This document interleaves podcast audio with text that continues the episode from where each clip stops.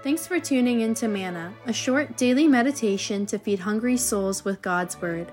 These episodes were prepared by ordained ministers for a radio broadcast called Voice of the Church and are now republished by the Reformed Perspective Foundation, a Canadian charity that applies biblical truth to the issues of our time. Here's today's serving. Hello, listeners. February is the month of love. It may not be the month that we love because of the cold weather that we usually have this time of the year, but we celebrate Valentine's Day during the month of February. And Valentine's Day is supposed to be a celebration of love. So, over the next four messages, that's what we're going to be talking about about love. It's so important for us to understand what love is. For all the talk that we hear about love, for all the romantic movies that we've watched, and all the love songs and love poetry that's been written, the Bible says you don't really know what love is. That's something that you have to learn and you can only learn what love is from God. How can the Bible say that? What do you mean we don't know what love is? We know all about love. We know that people fall in love, and sometimes they fall out of love. Actually, that happens quite a lot. We know that love is a very powerful emotion. It's so strong that it's almost irresistible. We know what happens when people fall in love. They want to be around each other all the time. They enjoy each other's company. They spend hours and hours talking. They love to go and see and do things together. And we know that love is blind. Love keeps us from seeing our partner's weaknesses and shortcomings. When we're in love, we don't see any of that. We don't notice it. We only see what we want to see. We only see things that endear us to each other. That's what love is like. Sometimes there comes a moment when the feelings seem to die. Then we come down from the emotional high that we were on. Our eyes are opened, and we see the other person for who he or she is. And we say things that irritate us, and that makes our love grow cold. Then we can't remember any more what it was that attracted us to the other person. We fall out of love. Sometimes that just means that our relationship ends. We both agree that we're not meant for each other after all. We don't love each other. Sometimes it's a lot worse. The other person gets on our nerves and we start to hate them. But one way or the other, that's just how things work out. And there's nothing you can really do about it. That's how it is with love. That's what love is like. You can't control it. So you see, we do know a lot about love. Still, the Bible says, if that's how you think about love, you don't know what real love is. John wrote, By this we know love, that he laid down his life for us. John is talking about Jesus Christ, the Son of God. It wasn't that long ago that we celebrated Christmas. Christmas is the festival of the birth of Jesus Christ. Christmas is a celebration of Christ's love. In Philippians 2, the Apostle Paul wrote, Though he was in the form of God, he did not count equality with God a thing to be grasped, but emptied himself by taking the form of a servant, being found in the likeness of men. That's actually one of the first Christmas carols from Philippians 2. Paul says that Christ is the Son of God. He was equal with God.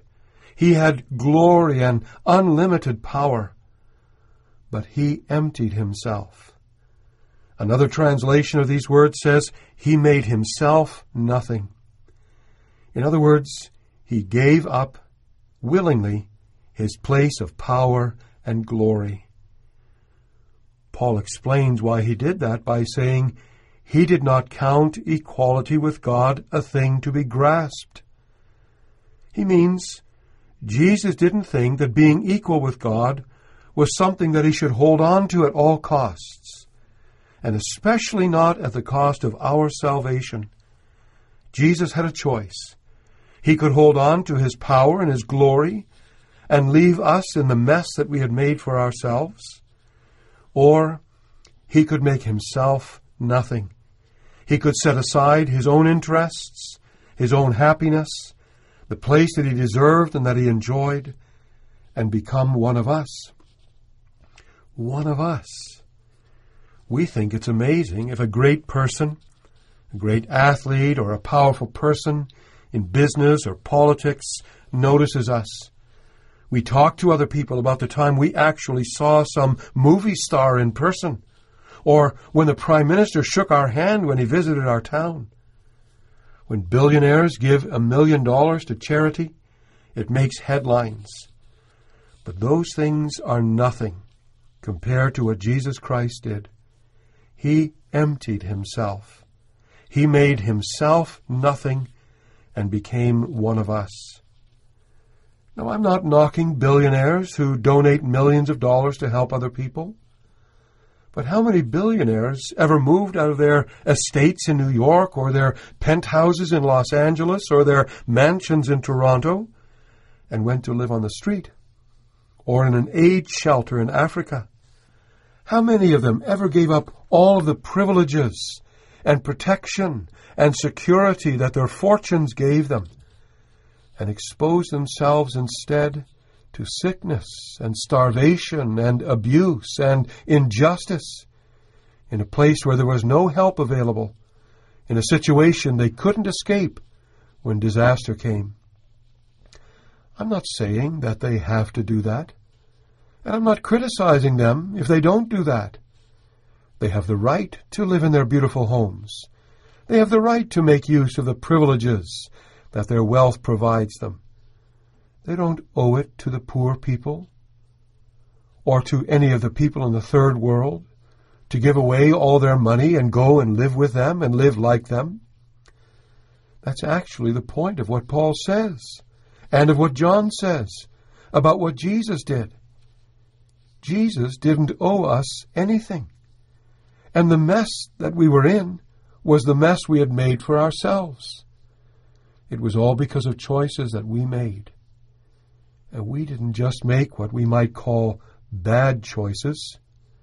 We're not in a mess because we made bad choices. We're in a mess because we made selfish choices. And we made malicious, hateful choices. I don't know about you, but when people have made a mess of their own lives by their foolish and selfish choices ask for help, I'm reluctant to give it to them to say the least. And if they don't ask me for help, I'm not very likely to give them any. You know what? Even when I'd like to help someone, it often seems like their problems are too big and too complicated for me or for anyone else to solve.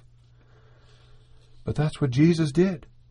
He came into this world, and he became one of us, even though we had brought all of our suffering and sorrow on ourselves by our sin even though our problems were all our own fault. Even though our problems were so big and so complicated that the only answer, the only solution, was for Him to lay down His life and die in our place. We've never heard of anyone doing such a thing. There are lots of other religions out there besides Christianity, but they all preach that we have to save ourselves. That's what everyone says. That's what everyone believes. Some offer us a religious or a spiritual solution. Others say that it takes more money or better education, or we can help ourselves through improvements in science and medicine. That's the answer. But we've been trying all of those solutions for thousands of years. And we haven't really solved a single problem, have we? We haven't fixed what's wrong with us. Our problem is way too big, way too much for us to solve, because the problem is us, and we can't fix ourselves. But John says, By this we know love, that Jesus Christ laid down his life for us. And Paul says it this way in Philippians 2 being found in human form, he humbled himself by becoming obedient to the point of death, even death on a cross. That's love, John says, that Jesus Christ laid down his life for us, that he treated us in a way that we didn't deserve to be treated, that he laid down his life for our salvation.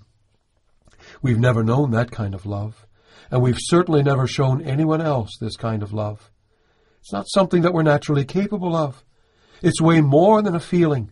It's way more powerful than any emotion. Love is a radical commitment to the well-being, to the good of someone else at my own cost. Love is a commitment to the good of someone who doesn't deserve it, of someone who actually gives you every reason to be frustrated with them, to be disappointed with them, to want nothing more to do with them, of someone who gives you every reason to hate them and turn away from them. But that's what Jesus Christ did. He loved the unlovable. Sometimes a husband or wife might ask their spouse, Why do you love me? Or one of them might say to the other, This is what I love about you. In other words, there's something that makes me lovable, something that makes you lovable. There's something about you that attracts me to you, that makes me love you. Of course, that shows us, if we think that way, that the feeling or the attraction that we call love is more about what the other person does for us or how they make us feel than about what we want to do and be for them. Jesus Christ wasn't attracted to us. He doesn't point at us and say, That's what I love about you. The love of Jesus Christ for us has no explanation, at least not when we look at ourselves. There's nothing about us that makes us lovable. He doesn't love us because of how we make him feel. He doesn't love us because of what he thinks we can do for him. He loves us not because of who we are, but because of who he is and what he's like. He loves us because he's committed to our salvation. In the gospel that he wrote in chapter 13, John tells a story about something that Jesus did just before he went to the cross. He was celebrating the Passover with his disciples. And as they were about to eat, John says, Having loved his own who were in the world, he loved them to the end. He loved them to the uttermost, says another translation. He came to them as their servant. He came to them as a slave. He knelt down in front of each one of them, and he washed their feet. That was an illustration of Jesus' whole ministry, of why he came into the world and why he went to the cross. It was love. He loved us to the uttermost. He loved us with an extreme love. This is the great surprise of the gospel. It's unimaginable. It's completely unexpected that Jesus Christ, the Son of God, would lay down his life for us.